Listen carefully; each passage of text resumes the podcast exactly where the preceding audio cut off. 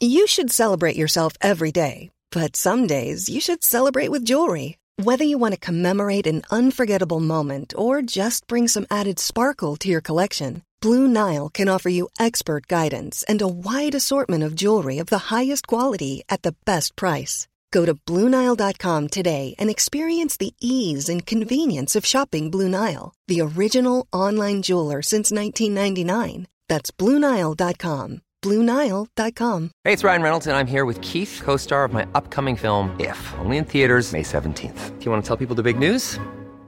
All right, I'll do it. Sign up now and you'll get unlimited for $15 a month in six months of Paramount Plus Essential Plan on us. Mintmobile.com slash switch. Upfront payment of $45 equivalent to $15 per month. Unlimited over 40 gigabytes per month. Face lower speeds. Videos at 480p. Active Mint customers by 531.24 get six months of Paramount Plus Essential Plan. Auto renews after six months. Offer ends May 31st, 2024. Separate Paramount Plus registration required. Terms and conditions apply if rated PG. Hej allihopa och varmt välkomna till ett nytt avsnitt av Norrlandspäron. Podden där vi snackar föräldraskap i Norrland. Jag hoppas att ni har haft en fantastisk jul. Vi har bara tagit det lugnt, ätit god mat och gjort sånt där som man ska göra när det är jul. Självklart så blir det ju en del bråk och gnäll och stök också när man har tre små barn hemma. Men det är ändå lite grann charmen med det hela. Och eftersom att det är jullov så har ju jag glömt bort att spela in det här introt innan vi åkte till mina föräldrar och firade jul. Så det här introt sitter jag och spelar in i ett litet rum som jag gömt mig i hos mina föräldrar. Så jag ber om ursäkt om det är lite sämre ljud än vanligt. Därför tänkte jag inte heller prata på så mycket mer. Utan vi hoppar direkt in på veckans avsnitt som idag gästas av Malin Johansson. Och Malin är en av de absolut starkaste personerna jag har träffat. Ni kommer förstå mer när ni har lyssnat på podden.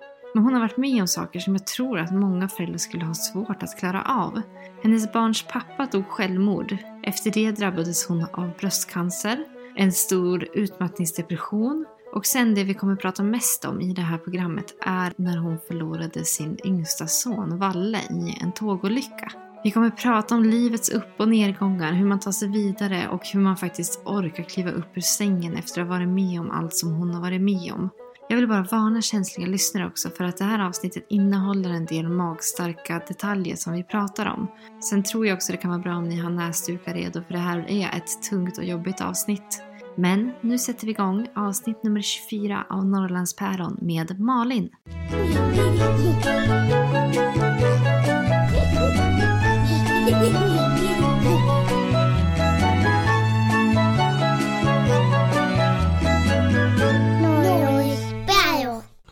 Malin! Hej! Hur mår du idag?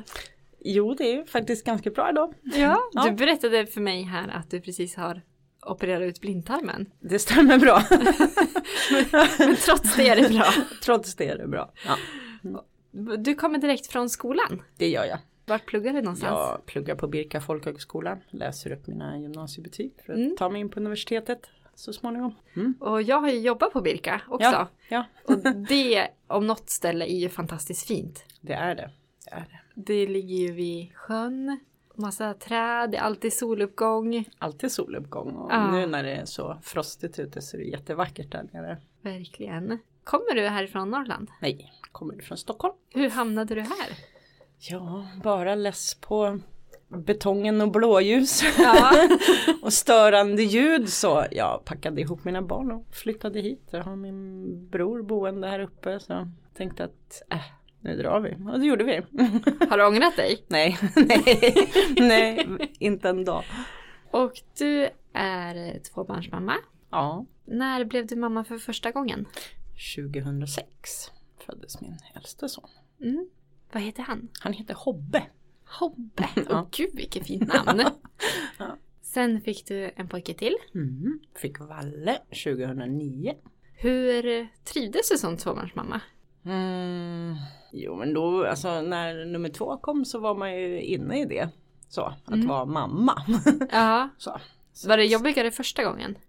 Att ställa om Nej, men livet? då, eller? nej det tror jag inte men då, då hade man ju bara ett barn. Ja. Så.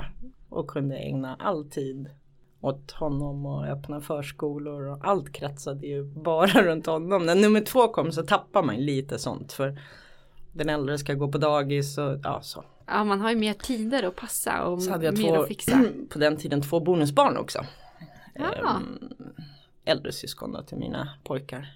Så de skulle hämtas och lämnas på skola och ja, det var mycket att råda med. Pappan till dina barn, Ja, hur trivdes han som pappa? Jag tror att han trivdes väldigt bra. Han var en fantastisk pappa, var han. Och livet rullade på. Ja, Men sen så kom det en dag då mm, han valde att avsluta sitt liv. det stämmer bra. Kommer du ihåg den dagen? Det gör jag. Det, det var ju väldigt turbulent sista veckan så. Jag var inte hemma alls. Var jag Hade inte. han mått dåligt? I, i, inte så. I, inte alls. Var ingen liksom depression bakom eller så här struntade i jobbet. Eller, det fanns ingenting sånt. Inga sådana tecken på att något Nej. skulle vara... Nej. Utan det var sista veckan var väldigt turbulent. Och jag var inte hemma men jag kommer ihåg den här dagen för att jag skulle lämna Lilleman då, han var bara åtta månader. Hobbe skulle jag lämna på dagis och så på morgonen så snöade det. Det var den 12 oktober. En måndag. Så ställde honom på diskbänken hemma hos min kompis och så sa titta det snöar. Ja, jag vill åka pulka. Ja, fast den här snön kommer nog inte stanna kvar sa jag. Men det gjorde den. Aha! Ända till april året efter så låg den snön. Ja, precis. Även i Stockholm. Och så när Hobbe hade gått till dagis, kom hem så tog faktiskt min yngsta son sina absolut första steg. Nej. Så då skrev jag till pappan att nu har Valle börjat gå. Men det var ett sms som han aldrig hann läsa. Så. Men det visste inte jag.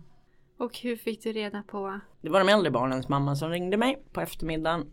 Och så frågade hon om jag hade pratat med honom under dagen. Och då var det någonting hos mig som sa att nu är det jättetokigt. För var det någonting han aldrig skulle göra så var det just att inte finnas tillgänglig för sina barn när han skulle. Så de kom hem till oss den måndagen, vi, vi bytte barn på måndagar. Så jag frågade bara var, vart är barnen? Ja men de är hemma hos er, ta ut dem på gården sa jag. Se till så barnen går ut på gården. Och hon var väl lite så här mamman att ja men aha, ja ja ja så. Hon lyssnade och jag är jätteglad för att hon lyssnade. Ja, Men, hade ni en bra relation ni två? ja men det hade vi. Ja. Sista tiden hade vi det. Mm. Det var också ganska turbulent i början men det hade vi absolut. Ja. Men då var Då det var det semestrar ihop och vi var på Gröna Lund ihop och Ja, firade födelsedagar ihop och så. Ja. Så att absolut hade vi en bra relation då. Men vad var det som gjorde att du... Alltså att du fick den här känslan? Jag vet inte. Nej. Utan det var nog bara det att han, de äldre barnen, det var liksom, det var ju hans allt. Och när han inte fanns där han skulle, när, när det var tänkt för dem. Mm. Att inte liksom höra av sig om man är försenad till jobbet eller för det här var ganska sent på eftermiddagen. Så bara visste jag att nu är någonting jättefel. Vad gjorde du sen? Nej men jag bad henne åka upp. Hon hade nycklar hem till oss hon också. Och jag bad henne delvis bara ta bort barnen ifrån vårt hem. Men sen bad jag också henne åka upp i lägenheten tillsammans med hennes lillebror. Ehm, och det gjorde de. Och de hittade pappa inne i badrummet. Ringde de dig på en gång? Eller fick du gå runt och vara orolig? Ja han var orolig en stund. Jag vet att jag ringde henne någon gång. Du vet sådär. Hur går det? Du vet så. Nej vi har inte gått in än. Okej okej vi hörs lite senare. Du vet så. Men sen när jag ringde en gång till så berättade hon att han inte levde. Många brukar så här, använda bilen som redskap. Så. Och han gjorde på samma sätt men han använde engångsgrillar istället. Åh herregud. Mm. När du fick höra det här, Mm. kommer du ihåg vad, du, vad tänkte du? Alltså hur var din första reaktion? Jag vet att vi satt, och- jag och min väninna och så våra barn, hon har en dotter. Och sen var hennes dotters faster uppe på besök i Stockholm. Och vi satt och åt middag, jag fick inte i mig någon middag. Och Malena då som min väninna heter, hon bara ta det lugnt, det är inte du vet sådär. Nej, så det, det är inte bra liksom. Så. vi sa bara då till hennes dotters faster att du får ta barnen. Hon var ganska ung, jag tror hon var 17 år eller någonting. Stackars flicka. Ehm, du får ta barnen så. Så jag satte bara min väninna i bilen och så åkte vi hem till mig. Då vet jag lite osensurerat sådär att jag sa i bilen innan vi svängde in i vårt område så vände jag på huvudet och så sa jag en sak ska jag jävligt klart för och det är att jag tänker inte bli någon bitterfitta. Det var bara liksom en- Du hade liksom ställt in dig på det här. Mm. det var i alla fall ingen, det här var ingenting som skulle, ska säga, påverkat blir man resten av livet. Men det var ingenting som skulle dra ner mig. Min, mitt liv slutade inte för att han valde att ut, avsluta sitt liv och mina barns liv skulle definitivt inte avslutas eller bli sämre. Det var bara ett ställningstagande. Men tänkte du mycket på barnen då? Mm. ja. Hur gör man nu? Mm. Hur gör man nu? Vad kändes som den största oron? Hmm. Var det det praktiska eller var det? Nej, inte det praktiska. Det, det kunde jag nog lägga lite åt sidan. Men ja, jag är ju född på slutet av 70-talet och sen 80-90-talet så har det liksom alltid debatterats om den här hur, hur det blir med barn som inte har närvarande fäder. Mm. Så det har nästan så här, ja men nu beter han sig illa. Ja men han hade ingen pappa när han växte upp. Eller? Och det var ju liksom, det får inte bli så. Inte under några omständigheter så får det bli så. På grund av att han inte lever. Vart du arg på han? Ja, det också. Alltså man är arg och man är ledsen och man är ju Man är ju allt. Jag vet många gånger att jag tänkte att Att jag kunde förlåta honom men aldrig hitta förståelsen. Det här var 2009. Nio. Mm, Och du flyttade upp till Östersund 2014. 2014. Så det var fem år Mm. nere i Stockholm. Jag var på väg ganska omgående. Så bara, nu, nu drar jag så. Och jag Mm. har min släkt uppe i Arvidsjaur så att jag skulle ju bara norrut så. Nu, Mm. nu, nu var det dags att flytta men då hade jag en syster som sa så här, "Malin, det spelar ingen roll hur långt du flyttar.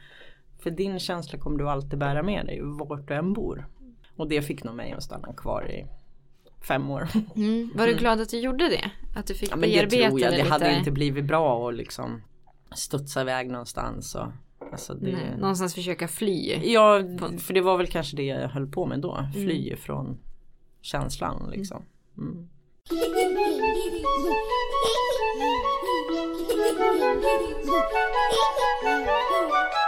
Sen gick det några år. Mm. Och så fick du bröstcancer. Ja. ja, herregud. Ja, det var 2012 faktiskt. Ja. Också oktober, så det oktober är ju en sån här månad. Hur var det att få det beskedet när man inte har... Jag tänkte när du är ensamstående. Mm. Det var nog det absolut jobbigaste för mig. Det var inte att ehm, det gör så ont än idag. Ehm, det var inte så jobbigt att liksom få känslan av att jaha nu är det kört, nu ska jag dö. Så. För jag är nöjd med mitt liv, jag kan packa ihop det och liksom så. Men hur skulle jag kunna se mina barn i ögonen och säga att nu försvinner mamma också? Det, det var fruktansvärt så. Men jag slapp berätta det för mina barn och det är jag glad för. Ja. Hur, var, hur, hur var den resan? Tänkte du många gånger att du skulle dö? Nej, det var nog mest i början sådär innan jag visste innan jag visste hur bra det ändå var. Vilken ofantlig tur jag hade. Då tänkte jag många gånger att jag skulle dö. Så. Mm. Men eh, när, när jag slapp grubbla på det då rullade ju allting bara på. Då var det ju mest fysiska påfrestningar. Men det var inte lika tufft som det känslosamma? Nej absolut inte. Nej. Nej, för cancern sätter sig i huvudet. Jag är frisk idag men i huvudet har jag ju fortfarande cancer. Ja, du har det? Ja men alltså så fort du vet man kanske blir lite extra trött eller man börjar få ont någonstans så kommer den här känslan. Ja, är det dags nu igen? Är det första, är det reaktionen? Mm. Ja, det är liksom, reaktionen. Ja. Så då, och det blir du ju aldrig av med. Så. När var det här? 2012. Så de var fortfarande väldigt små. Var- Hur, hur fick du det gå ihop? ja. jag växlade väl ner ett hack till. Och knaprade på andra liksom energidepåer. Så.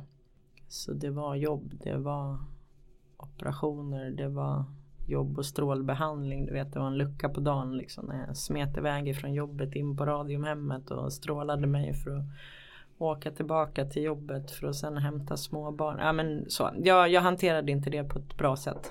Nej. Nej, men det var mitt sätt då. Jag kunde inget annat. Fick Mm. du någon hjälp från omgivningen eller körde du på själv? Ja, men jag var mest själv. Jag hade min väninna då, Malena. Så hon har alltid varit ensam med sin dotter. Mm. Så att hon har väl liksom varit pappa till mina barn lika mycket som jag har varit pappa till hennes dotter. Vad fint! Att ändå så så att hon har alltid funnits och avlastat. Så antingen har mina barn varit där eller så har hennes dotter varit hos mig eller så har vi bott ihop i perioder för att det bara har varit skönt. Ja. Ja, fantastiskt. Mm. Men och hur slutade det här? ja men det slutade bra. 25 strålbehandlingar senare så har det inte kommit tillbaka. Nej. Nej. Nej. Men du märkte av att du hade kört på ganska hårt. Det gjorde jag för att tror jag avslutade strålbehandlingen i mars 2013 kanske. Mm. Och april där någon gång så då stod jag bara på jobbet en dag och visste inte hur jag hade kommit dit eller vad jag skulle göra eller jag jobbade inom hemtjänsten hemma hos en gammal tant som jag hade haft i flera år och hon tittade på mig och frågade hur mår du? Det är inte så bra sa jag. och då sa hon du kanske ska gå till läkaren. Kanske ska göra det sa jag. Ja. Så. Och det gjorde jag. Och sen var jag hemma i nästan fyra år. Du tog slut. Jag hade kört mig själv rakt in i kaklet. Ja. ja. Och det, hade du märkt, alltså hade du känt något symptom nu när du vet om det? Ja, hade du oh liksom ja. haft lite varningsklockor? Ja, ja, ja, oh ja, oh ja. Redan, vad det då? Jag tror Hobbe skulle fylla fyra så det här var ju innan dess. Så vet jag att runt hans födelsedag, eller han kanske fyllde fem, ja det var något sånt där. Jag hade precis köpt en soffa som skulle levereras och så skulle han fylla år och så var det någonting annat, alltså något så här kul. Och jag bara kände att nej, nu säger jag upp mig ifrån mitt liv. Jag bara, du, du, bara såg ingen glädje. Du vet. Allting var bara jobbigt. Och då vet jag att jag var hos läkaren och hon, hon sa att nu ska du vara hemma en månad. Jag var hemma en månad, jag är ju inte sjuk. Nej, men det här är bra för dig tyckte hon. Och så efter en vecka tror jag det var. Då såg jag till att bara ta reda på om jag var tvungen att vara hemma en månad eller om man ändå kunde gå och jobba. Du vet så här. Ja. Och det hade jag ju rätt att göra så efter en vecka så stod jag på jobbet igen och kunde inte alls förstå varför någon tyckte att jag skulle vara hemma. Så, så att absolut har jag haft varningssignaler. Så. Minnet som ja, men försvinner och tal som försvinner. Alltså man hittar inte orden. Och, men det var ju bara att köra på. Det har inte funnits. Alltså, jag har inte haft någon uppbackning. Det finns ingen mormor eller morfar eller farmor eller farfar. Utan jag har varit jag och så Malena och sen mina systrar efter bästa tid och förmåga. Så. Mm. Allt har ju hängt på mig liksom och då får jag reda ut situationen. Så.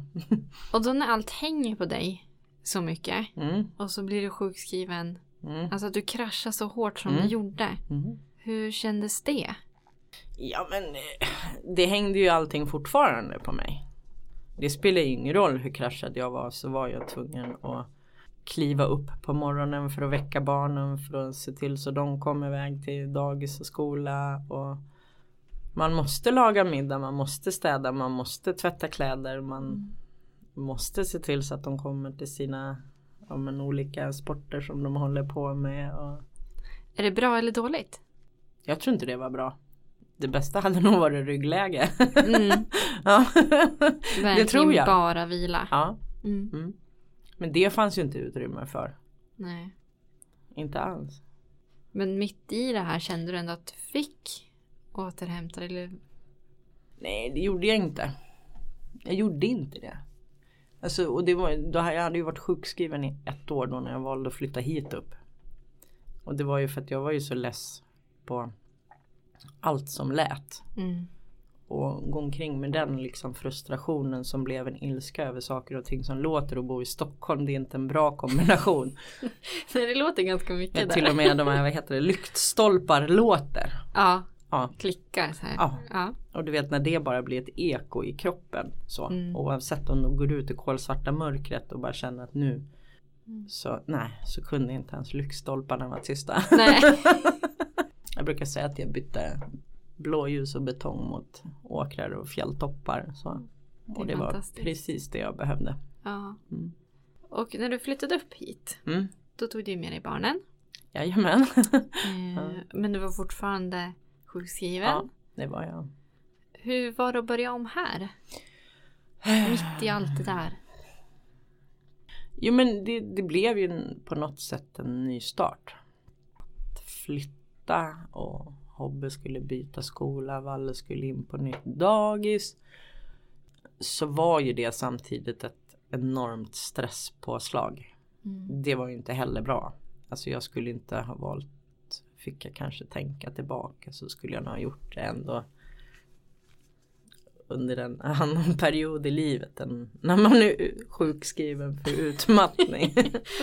så, så, men när vi väl var på plats och så, det, kartongerna är upppackade och så, så blir det ju ändå liksom, man kan andas. Och även så här på kvällen så kunde man gå ut i nattsvarta mörkret och det var tyst. Flytten det är väl det bästa jag har gjort. Men tillfället kanske var illa valt.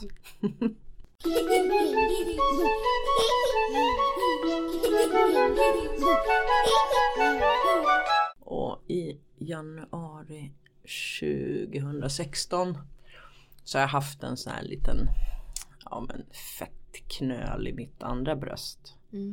Som ah, de har tagit massa prover på nästan varje gång jag har varit inne så nästan två gånger om året. Och så kom pappret hem att eh, de inte längre kunde utesluta cellförändringar så nu ville de operera bort det. Då försvann mattan. Liksom, det blir ett psykiskt stresspåslag. Även om jag visste att jag hade inte cancer och jag slapp strålbehandling. Och så blir det ändå liksom, ja vi kör väl ett varv till då. Och så ska man hitta orken till det och så gör man inte det och så. Jag blev ingen bra mamma. Nej. Nej, det blev jag inte. För att nu pratade vi inte om lyktstolpar som lät utan jag vet när jag fattade beslutet att jag, jag måste ha tillbaka min familj. Alltså jag och barnen. Satt hemma och käkade middag och min äldsta son han tappade en kniv på tallriken. Vet, så här, clear. Och så såg jag bara han stelna till och så tittade han på mig och så sa han förlåt mamma. Och då visste jag att nu är det dags. Så då ringde jag till socialtjänsten. Ehm, Jag hade propsat på att få en så bara avlastningsfamilj varannan helg. Så, och så ringde hon mig kanske någon vecka senare. Och då när hon ringde och sa att de skulle börja utreda det. Då sa jag att eh, och jag kände bara att det här det blev ju bara värre och värre. Ja. Och så sa jag det är tyvärr inte fråga om en varannan helg avlastning. Jag vill att ni tar mina barn på heltid. Tills jag kommer upp till ytan. Hur var det att säga de orden? Äh, Ja men alltså bara ta steget och be om hjälp. Det var ju liksom Hur gör man det när man är den allt hänger på? Så. Ja. Men jag tror att jag, det var så dåligt bara så att jag visste att det kommer inte sluta bra. Jag tycker att det är starkt. Alltså att någonstans ändå hitta den insikten, att våga. Ja och det här är ju Säga det. ingenting, alltså det här är ju liksom saker och ting som Jo men jag kan prata med mina vänner och de förstår för att de har ju varit med under alla turer i livet så. Men att träffa någon bara sådär och bara men jag valde att familjehemsplacera mina barn. Ja. För det är ju så här, ja är det någonting man inte gör så är det överge sina barn eller på något sätt lämna bort dem. Hur Nej. kan man ens över, ja men du vet så. Och det kan jag nog också ha svårt att tänka mig. Men där och då var det det enda tänkbara. Det, det fanns inget annat. Nej. Så Fick du bra stöd av socialen? jättebra. Mm. Jätte jättebra. Det var inte liksom så här. Åh då kommer vi till dina barn och tar. Nej men du vet så absolut inte. Utan vi var på mycket samtal och de pratade väldigt mycket med barnen om Ja men hur de ville ha det. Så, vad var de intresserade av? Och de var ju tvungna att hitta en familj som matchade mina barn. Det var ju inte bara någon familj så. Hur Så lång tid tog det? Man flyttade i april sen så det, det gick ändå rätt fort. Ett par månader Ja.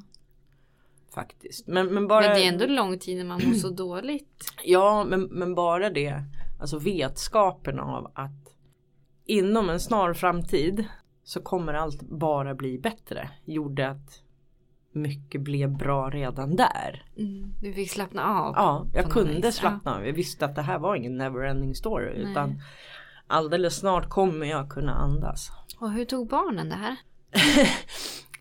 Ja, jag, samtalet, det, jag talade om för dem att det är faktiskt så att ni kommer få flytta. Och de var helt galna och bara skrek nej vi vill inte mamma, vi vill inte flytta. Så. Ehm, Men vi pratade, jag har alltid kunnat prata med mina barn om allt. Ja, och vi pratade och pratade och pratade och pratade. Och då vet jag att barn är en ganska klok individ. Och då sa han till mig mamma, får se det här som ett äventyr. Så. Nej, Ja du får nog fint. göra det. så, och de visste ju att det, det här var ju inte Det var ju inte så att de skulle flytta och vi aldrig mer skulle ses. Nej. Utan även under tiden de inte bodde hemma så skulle vi träffas Mm. där och de skulle komma hem på helger eller vissa helger. Och... Du fick fortsätta ha bra kontakt med Ja, dem. ja men absolut och Mm. de fick ju ringa hur ofta de ville och jag fick ju ringa dem hur ofta jag ville. Och... Hamnade de i en bra familj? jättebra familj. Mm. Som faktiskt finns fortfarande. Även om de inte är ett familjehem på något sätt så är ju har ju pojkarna alltid, eller de har ju blivit en del av familjen så. så att Hobbe då, då han pratar ju med ja, sonen där i familjen nästan varje dag i alla fall. Sitter Ja. de och spelar tillsammans och surrar. Och Hobbe väljer ofta så här på loven att åka ner och hälsa på ett par dagar. Och, och så. så det, Vad fint. Ja jättefint. De bodde nere i Ljusdal. På en bondgård. Åh, ja men precis med lyxen. kött, köttdjur och det var hästar och kaniner och får. Och, ja men du vet så. Så det var, de vart ju små bondpojkar. Det var ju jättemysigt. Ja, men då fick de flytta dit och du fick försöka må bättre. Men var det någonstans i det här som du började bestämma att du skulle studera också? Nej, jag hamnade hos en familjeterapeut. Som jobbar ganska intensivt med mig som person. Så, så vet jag faktiskt att det var min födelsedag. Jag fyllde 38 tror jag. Så la hon upp en sån här livslinje. Så skulle jag då tala om för henne att Ja men hur gammal jag var när det hände. Så här, det behövde inte vara några katastrofala saker. Men stora händelser i mitt liv så gjorde jag det. Och då sa hon, ja Malin titta här, redan när du är ett år har du tömt hela din energidepå. Det är inte så konstigt att du liksom 37 år senare mår som du gör. Och när jag bara fick liksom fick se att oj, ja titta där var ett trauma som jag inte ens liksom har reflekterat över att jag har plågat mig i hela mitt liv. Så kände jag, men jag gick ut därifrån och var så på nytt född. Så det, det kändes som att någon jag brukar beskriva mig själv som en ja, men surströmmingsburk som är på väg att du vet, explodera. Du vet den är så jäst. Så. Mm. Och det, det liksom var precis som att någon bara hade pickat hål på den och plockat ut lite surströmmingar. och, och helt plötsligt kunde jag börja plocka in glädje i den här burken. Se saker och ting som var positivt och bara ja men titta här är en rolig händelse som vi kan lagra och tänka liksom på. Mm. Och det var nog där, ja det var i juli. Jag kände att, att då började liksom processen att nej men i augusti så vill jag ha hem barnen.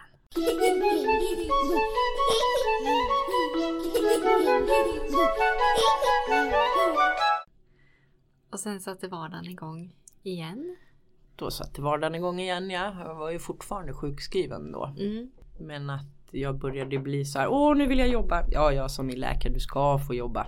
Men Mm. inte nu. Nej men åh, nu ska jag få börja.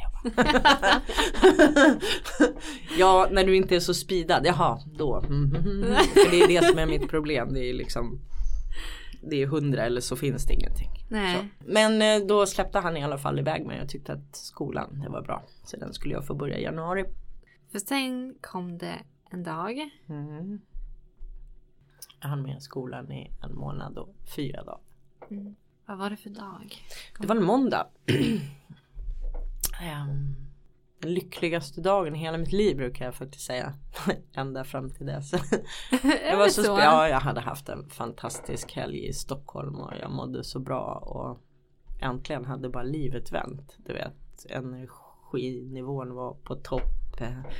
Allt flöt på i skolan. eh, Allt var bara så fantastiskt bra. Så att jag vet att den där dagen i skolan så Det var nog första gången du vet jag tog upp telefonen i en lektion och kollade Facebook. Nej men så. Mm. Jag gjorde någon så här inlägg också om hur oerhört lycklig jag var.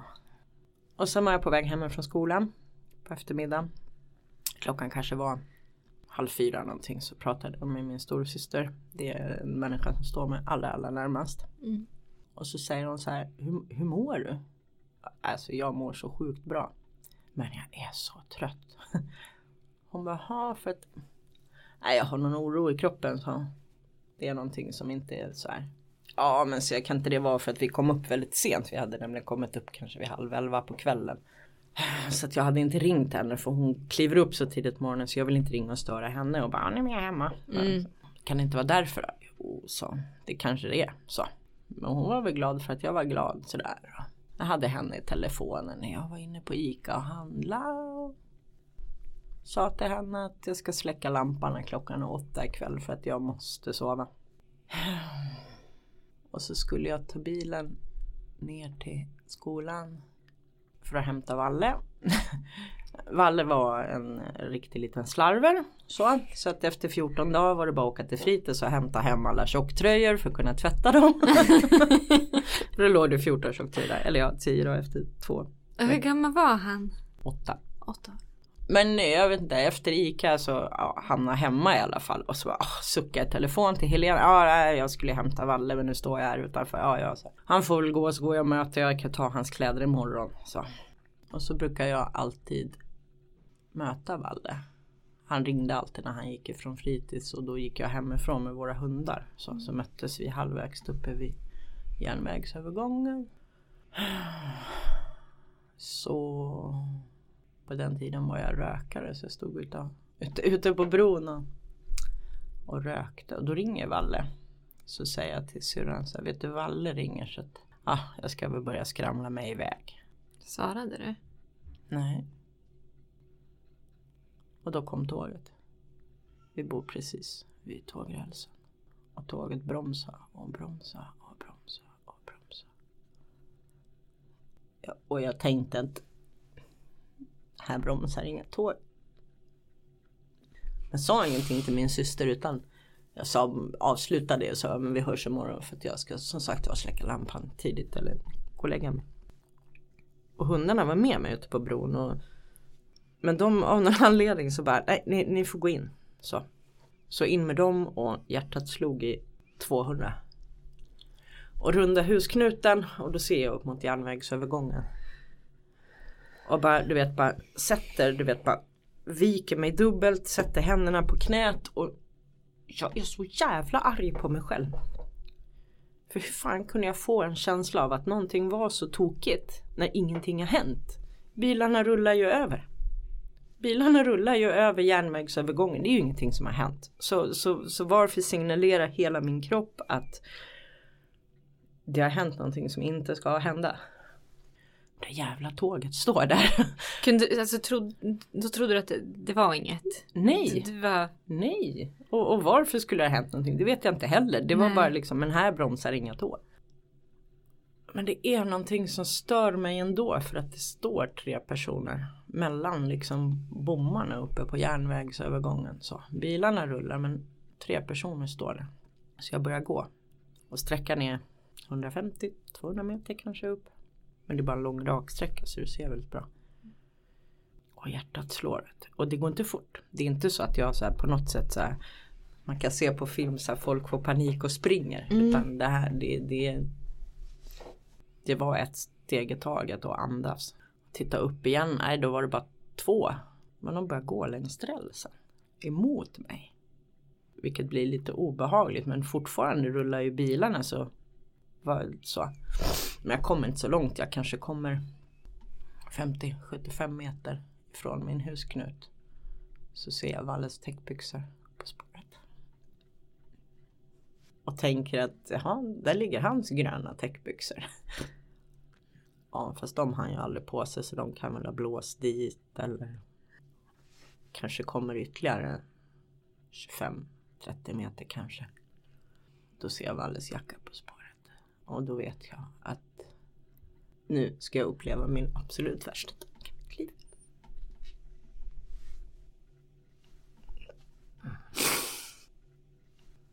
Vad, vad gjorde du då? Jag tog mig fram och jag ser att Valle ligger på spåret. Och då är det en kvinna och en man som står där. Jag hör henne säga Va? Ska vi utföra hjärt-lungräddning? Du vet, så väldigt så här, va? Så jag förstår att det är räddningstjänsten hon pratar med. Och han är så fin då. Han ligger, han, han har lite så här skrapmärken på ena kinden. Jag ser att Valle inte har några ben och tänker att men ett par ben kan man ju leva utan. Och sjunker ner i snödrivan och bara avgrundsvrålar. Alltså i ett nästan sådär så att jag blir rädd för mig själv. Liksom, bara, var kommer den här urkraften ifrån? Var, var kommer ljudet ifrån? För det, det är inte mänskligt. Så. Och den här kvinnan och den här äh, farbrorn tittar på mig. Men de sätter igång och försöker rädda Valle. Förstod de vem du var? Nej, det vet jag inte. Och då kom en bil åkande. Längs med vägen som går parallellt till min väg som jag har gått upp. Och ut i bilen hoppar en kille. Hej, Anders heter jag. Jag är polis.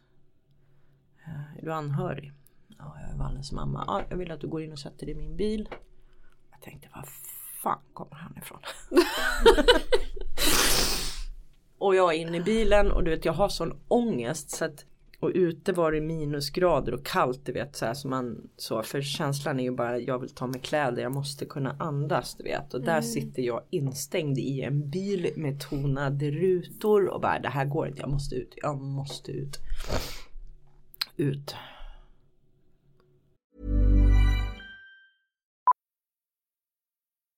Millions of people have lost weight with personalized plans from Noom, like Evan, who can't stand salads and still lost 50 pounds. Salads, generally, for most people, are the easy button, right? For me, that wasn't an option. I never really was a salad guy. That's just not who I am. But Noom worked for me. Get your personalized plan today at Noom.com. Real Noom user compensated to provide their story. In four weeks, the typical Noom user can expect to lose one to two pounds per week. Individual results may vary. I'm Sandra, and I'm just the professional your small business was looking for. But you didn't hire me because you didn't use LinkedIn jobs. LinkedIn has professionals you can't find anywhere else, including those who aren't actively looking for a new job but might be open to the perfect role, like me.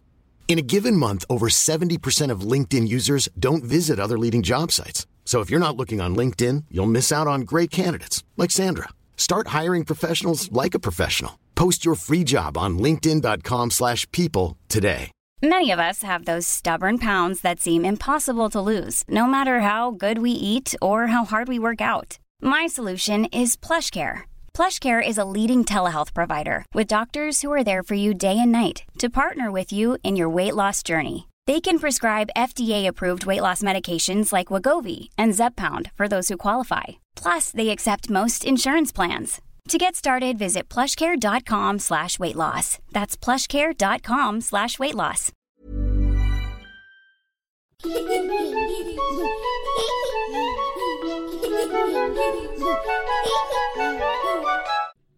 och sen så vet jag bara att det är brandbilar ambulanser poliser det är bara, det är bara ett kaos och vad som har hänt under de här minuterna det vet faktiskt inte så. För att jag, har, jag hör inte ens när de kommer med blåljusen. Då kommer min granne cyklande. Han har hört de här blåljusen och hur de stannar inte så långt så han var lite nyfiken och tänkte här måste jag trampa iväg och kolla vad det är. Så vi möts där. Jag ringer då min syster och säger att eh, Valle ligger på spåret. Jag tror inte han lever. Och hennes reaktion blev Va? Vad pratar du om? Och jag säger åt henne, äh, fan vad du är otrevlig då. Det kan man inte prata med jag. Så lägger jag på. Då vet jag att då ringde jag faktiskt ner till familjehemmet till mamman där. Hon är narkossköterska på ambulansen. Och sa som det var så. Jag tror att jag ställde några frågor. Vad händer nu? Sen kom... Den här grannen som kom, Ja. Ja, han bröt väl ihop där någonstans. Men du vet då var det, det var så mycket liksom räddningspersonal. Men var det någon som tog och... hand om dig? Alltså var det... Ja men då kom som- det så här brandkillar. Ifrån en grannby. Mm. Och jag var så arg. De bara står och pumpar Valle liksom. Och jag bara tycker fy fan vad han vara. Vad håller ni på med? Och han säger vi måste. Ja jag vet säger jag. Tills läkaren har du vet. Så. sa jag vem tar hand om honom då? Säger jag. Pekar på tåget. Vem tar hand om den stackaren som har varit med om det här? ja det behöver ju inte du bry dig om tyckte han. Du har nog lite annat att bry dig om. Ja, men någon måste ju ta hand om honom. Ja, han försökte lugna mig med att det finns personal som kommer ut och tar hand om honom. Ville du gå fram till Valle? Nej. Nej, jag har, jag har inte, inte alls den känslan under tiden utan min, min känsla var att när tanten och farbror började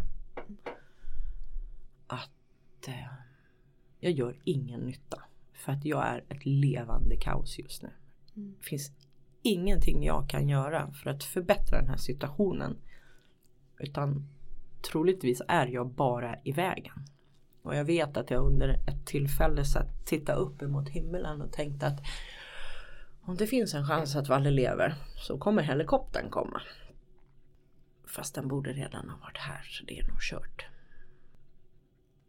Och du vet då hade liksom praktiken Johansson vaknat.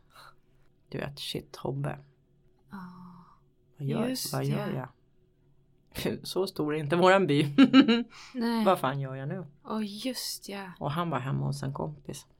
Och, och det samtalet tog jag då när jag stod vid järnvägen.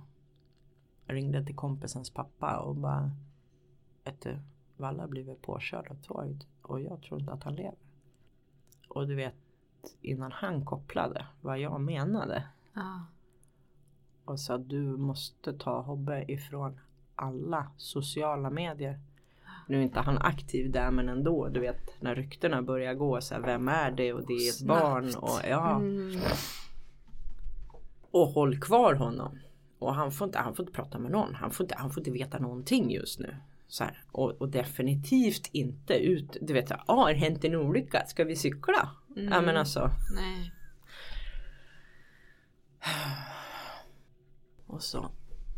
Jag fick inte för de här brandkillarna så, så fick jag inte, jag fick inte vara vänd mot spåret. Och det vet jag att jag var väldigt arg över också. Så, vad, vad, vad håller ni på med?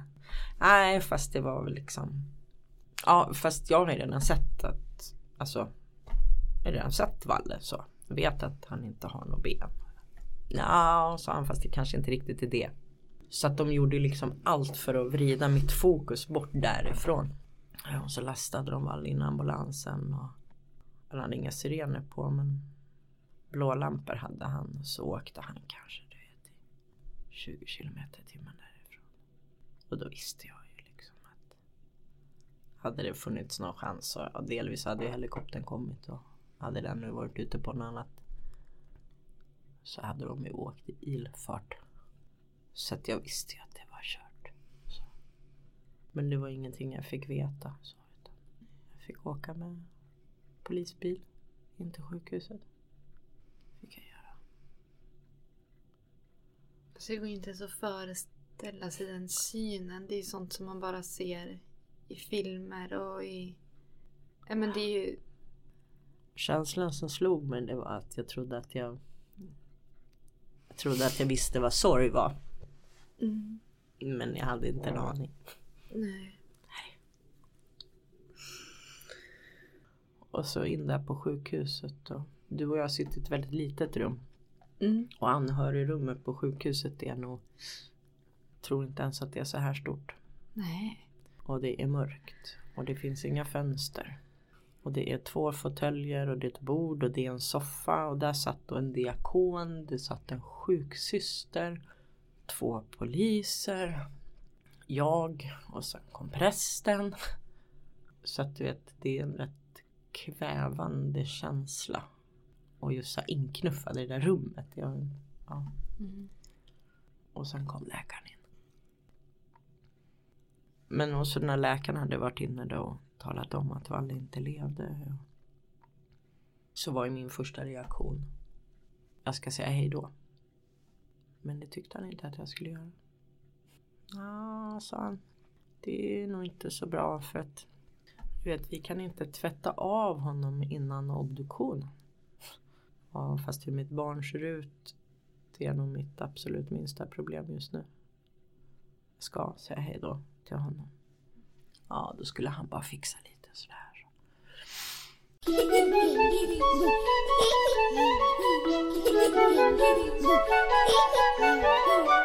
Men vi gick in. Hela truppen. Jag vet inte om poliserna var med in men de var strax utanför i alla fall för de lämnade inte min sida. Och så stod jag där och det syntes att alla hade ett ganska kraftigt skalltrauma. Uppsvälld över ögonen. Och det var så mycket blod. Och det är ju för att de försökte pumpa liv i honom. Så jag tänkte att jag kan ju inte, jag kan inte pussa på honom. Liksom. Men jag stod där och så klappade honom i håret. Och pratade med honom. Och så tänkte jag så här, vad, vad, vad är, alltså det, det var något konstigt. Tills jag inser att jag är full med järnsubstans och benbitar. För det hade läkaren glömt att tala om för mig. Valle hade visst inget bakhuvud. Och sen ringde jag till hans kompis mamma och sa att nu kan du köra in honom. Alltså Hobbes kompis mamma. Hade han hört något? Visste han någonting då? Han har berättat för mig så här i efterhand att ja men när hon skjutsade in mig och så hade de passerat järnvägen så det var ju pådrag där i fyra timmar tror jag för att de hade lite problem att hitta Valles arm. Så hade han sagt att men undrar om det är något som har hänt. Och jag tror att hon hade sagt att nej fast det är nog bara en vanlig poliskontroll eller något så. Och han kom in där på sjukhuset. Ställde ner sin skolväska. Jag ser ju paniken i honom. För jag har bett poliserna vänta. På något sätt så ville jag att de skulle vara kvar. Det låter så dumt men för att behålla allvaret i händelsen. Det inte bara var Johannes som man ändå hade träffat några gånger och någon diakon och du vet så. Mm. Kändes det tryggt för dig också att ha dem? Ja, det gjorde det. De var helt fantastiska. Så kom han in och så satte han sig bredvid mig. Och så sa jag, vet du vad som har hänt? Nej, sa han. Så sa jag, vet du lillebror lever inte längre. Lillebror har blivit överkörd av tåget. Och han fullständigt bröt ihop. Och så bara slutade han gråta och så sa mamma jag måste spy. Så ut på en toalett och han spydde och spydde och spydde. Nu hade ju du sett lillebror i ett skick man aldrig någonsin Mm. ska behöva se ett barn. Mm. Men hur kändes det att se? Hur var det att berätta och se det? Alltså reaktionen. Så jag har lämnat ett, ett ganska jobbigt besked till Hobbe tidigare då när han bara var tre år. Ja, pappa dog. Mm. Och då hade jag redan hunnit där innan pappa dog på måndagen. Och där på tisdag morgonen så hade jag pratat med BUP och frågat liksom hur berättar man för en treåring att hans pappa inte lever? Hur ska han någonsin kunna förstå? Nej, det är bara att berätta liksom. Var, var bara rak och tydlig så. Kommer frågor så besvarar dem. Och jag tänkte, ja, vad säger en treåring? Jaha, när kommer, ja, men då kommer väl pappa till helgen eller liksom reagerar Mm. Ja, de den förstår inte. Ja. och då vet jag att Tobbe där på tisdagen, då stoppade han mig och så sa han så här, mamma, varför är du så ledsen? Och, och då jag fick panik och bara, nej alltså Tobbe inte nu. Och, han, och jag gick några steg och han du vet bara tog tag i mig och bara, mamma varför är du så ledsen? Och då sa jag, vet du Hobbe att din pappa lever inte längre. Och då bara backade han. Backa, backa, backa, backa. Till slut så satt han i en fåtölj och började hyperventilera. Mamma, var, var, var, varför är min pappa död? Varför kommer inte min pappa komma tillbaka? Var, var... Och du vet så. Så att jag visste ju någonstans att Så han förstod ja, det ändå? redan som treåring så förstod han. Herregud. Så jag visste att okej, nu några år senare så ska jag då tala om för honom att lillebror inte lever längre. Alltså det var ju fantastiskt att se honom. Alltså att, att se att han levde. Men sen så blir man liksom, man blir Hobbes mamma. Mer än att man blir liksom själv en mamma som har förlorat ett barn. Så. Och så pratade Johannes lite med han där inne på sjukhuset och så sa han att Possumgruppen hade öppnat upp församlingshemmet och där var liksom allihopa från hela Nälden och tände ljus och, och Hobbe bara, på församlingshemmet? ja, då ska jag dit. Och jag tänkte nej. Ja, tyckte Johannes att, men jo, men han skulle dit. Ja. Så det var bara att sätta sig i bilen och åka till församlingshemmet. Hur var det att sätta sig i bilen och åka ifrån Valle där han var? Alltså jag har aldrig åkt ifrån Valle. Det där var bara Valles sargade skal. Valle är med mig på andra sätt. Så det upplevde jag inte så. Det som var jobbigt var väl naturligtvis att det var inte sista gången jag visste att jag skulle säga hej då till honom igen. Men hur var det att komma till församlingshemmet? Mm. Och så mycket människor. Och det var så mycket ledsna människor. Och där var Hobbes kompisar. Och de grät och kramade om oss alla, alltså sina föräldrar. Och sen i nästa sekund så sprang de iväg och lekte en stund. Och så kom de tillbaka och tankar på mera kärlek och tårar. Och, och det var så mycket ljus. Och, och det absolut jobbigaste det var ju att träffa Valles absolut bästa kompis. Hans mamma var så ledsen och hans kompis bara tittade rakt ut i luften. Det var liksom Det var som att hans kompis inte heller levde. Det var jobbigt. Om du inte hade haft Hobbe som ville åkt dit. Då hade jag aldrig åkt dit. Kändes det jobbigt att vara där? Nej, jag är glad för att jag var där. Det är det? Ja, det är jag. Men min reaktion då när, när Hobbe prompt skulle dit det var att nej, nej, jag orkar inte. Jag vill inte träffa någon. Jag vill inte. Men jag är väldigt glad att vi faktiskt gjorde det. Faktiskt för att få se alla dessa människor. Se ljuset liksom. Känna av den kärleken. Faktiskt.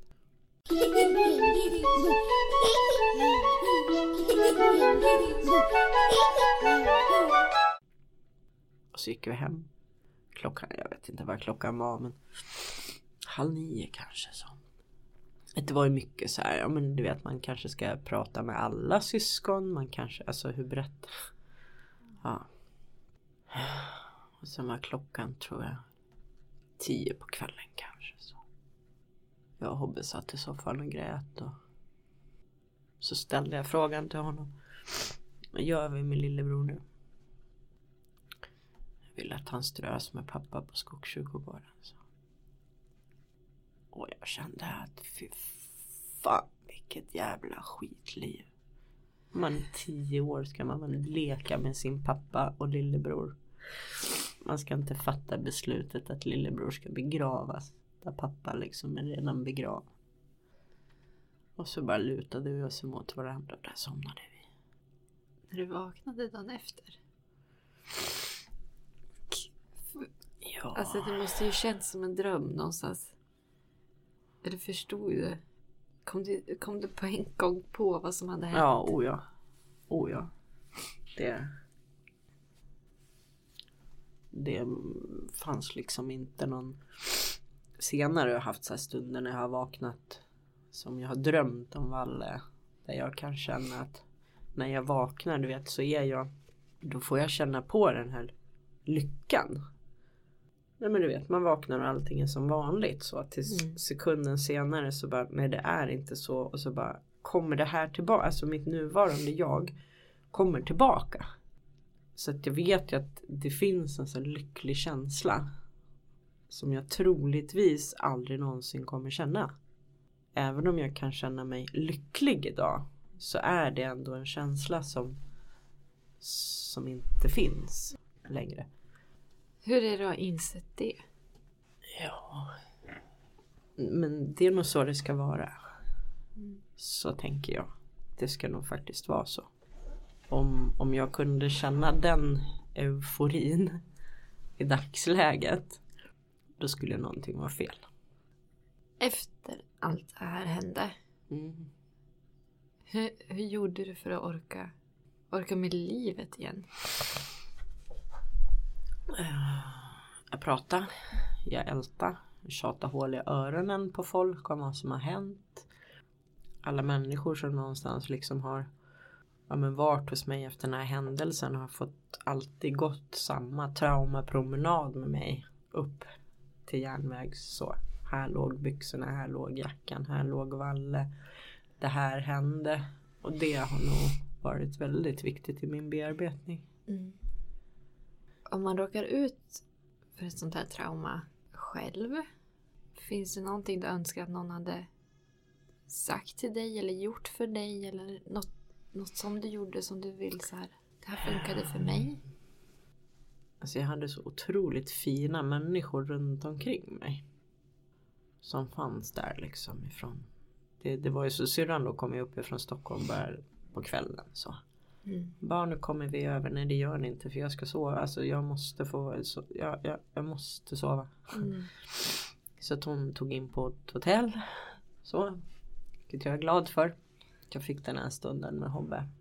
Men, men sen du vet. Kunde stå i köket när det knackade på dörren och det står en främmande människa i mitt kök som sa ja, men jag har lagat lite mat så här. Som jag tänkte att du kunde ta fram. Så här. Tack. Och så när de ska gå så bara Vem är du? så, och det är ju liksom någonting som jag önskar att alla människor som sätts i sådana här situationer just att de kan mötas av just den vänligheten ifrån totalt främmande människor. Du uppskattade det. Det gjorde jag absolut. Att, att mina nära och mina kära hjälpte till det. Det blir nästan en självklarhet. Mm. Så. Så om man känner att man, att man kanske inte har en relation till den, det Mm. som har hänt eller den familjen. Att Kan man, ändå, bara göra det där visar lilla. att Ja, det där lilla liksom. När du rullar köttbullar och kokar potatis. det är de godaste köttbullarna jag ätit tror jag. Mm. För det är ju sånt man inte gör. Man lagar inte mat. Hela vardagen bara stannar ju. Mm. Allt stannar. Och våga prata. Hur är livet idag? Utan Valle? Ehm, livet är bra. Eh, livet, han fattas. Det gör han absolut. Han var så mycket barn i sin lilla kropp. Så det är väldigt mycket lugnare liv. Det är ett tystare liv. För Hobbe han är motsatsen. Han är den lugna och tysta. Har Hobbe också gått och pratat med någon eller har han inte velat? Vi har varit på BUP men han vill inte eller vill han som han säger. Jag har ingenting att säga. Så. Det är han och jag som pratar. Så. Eh, Och är det någonting så kommer han ju alltid till mig. Men jag tror att han pratar ganska mycket med sina kompisar. Han är också väldigt öppen. Han har inte liksom svårt för att berätta att han inte har någon pappa eller lillebror. Liksom, eller så. Efter det här hände, har du blivit mer orolig för Hobbe? Absolut. Jag vet. Alltså per omgående sådär så var vi här inne i stan där runt helgen efter. Och så satt vi uppe på Prästgatan och så spelade han Pokémon och så fick han syn på någon sån ny Pokémon. Så säger han så här Mamma titta där nere vid, i badhusparken finns det en ny Pokémon. Kan inte jag få springa och hämta den? Så här. Men jag kände liksom att varenda cell i kroppen stelnade. Och så sa jag till honom att Nej det är inte självklart längre sa jag. Men det är väl såklart att du ska få hämta den. Men du kommer tillbaka på en gång. Och så har det blivit så. Ja men kan jag dra till Du vet det är alltid så här på inandning. Ja det kan du få göra. Ja. För det är inte en Det självklarhet längre. Så vad han än gör så är det med ett visst mått av en helt annan oro. Kan du någonsin slappna av när du inte ser han? När du inte vet vad han gör? Nej det tror jag inte. Och det värsta det är nog när jag ringer till han och jag möts av numret du har ringt kan tyvärr inte nås för närvarande. Mm.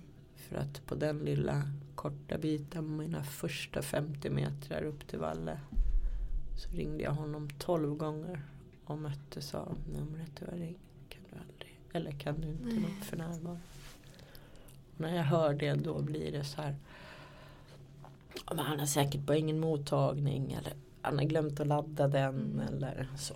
Det, Det blir jobbigt. det blir jättejobbigt.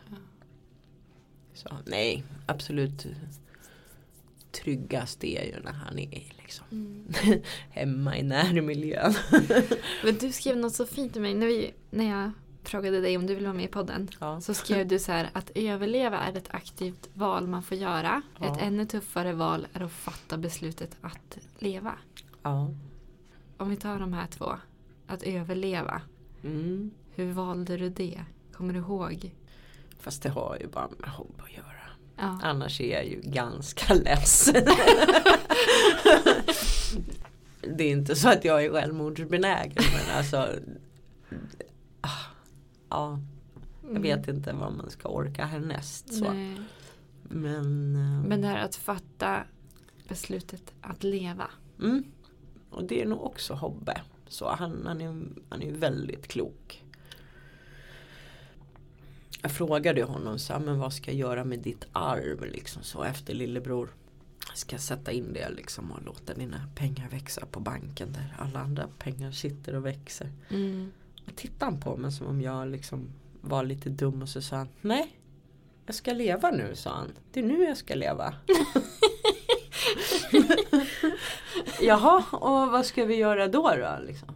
Vi ska åka till Egypten sa han. Till Egypten sa jag aldrig. Vi åker till Gran Canaria. Vi gör, nej han ska till Egypten. Ja men alltså det sprängs och det du vet. Nej han ska till Egypten. Har du varit i Egypten? Vi åkte till Egypten. gjorde vi. Bara kanske en månad efter begravningen faktiskt. Så att han är liksom Nej Mm. det är faktiskt nu vi, vi lever. För det är det enda vi kan ta hand om. Det är nuet.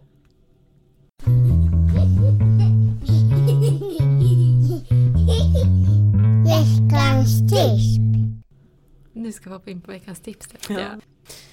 Veckans tips. Ja, men veckans tips det är nog faktiskt att så länge du har möjlighet och hur arg du än är krama om ditt barn. Ja. Kanske när du är som argast. Är det jobbigt att veta att du aldrig mer får krama Valle? Ja men det är skitjobbigt. Så. Han var ju kramisen och pussisen. Så. Ja. så det är jättejobbigt. ja. Det är det naturligtvis. Men bara en kram till. Så. Men ändå så här fint. För det var det sista. Puss och kram, jag älskar dig. Så det... Mycket bra tips. Ja. Tusen tack. Tack. Snälla du för att du orkade Mm. berätta det här för oss, mig och alla ni som lyssnar. Och ja, ja, alltså det känns så orättvist allt du har gått igenom. Det är, vi har, nu får det fan vända. känner jag. Ja, ja, nu är det nog. nu är det nog. Jajamän. Och ingen blindtarm heller har vi. Så Nej precis, den är borta också. det kan det bara bli bra. Åh. Ja. Tusen tack. Ha det så bra. Detsamma. Hej då!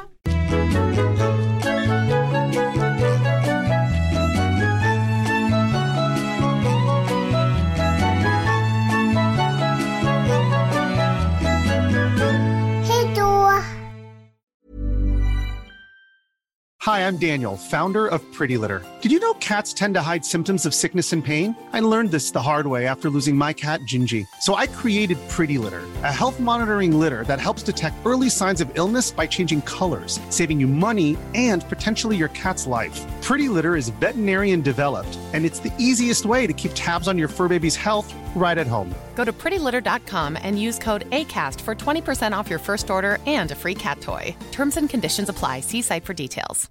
Hey, it's Paige DeSorbo from Giggly Squad. High quality fashion without the price tag? Say hello to Quince. I'm snagging high end essentials like cozy cashmere sweaters, sleek leather jackets, fine jewelry, and so much more. With Quince being 50 to 80% less than similar brands and they partner with factories that prioritize safe ethical and responsible manufacturing i love that luxury quality within reach. Go to quince.com slash style to get free shipping and 365 day returns on your next order. quince.com slash style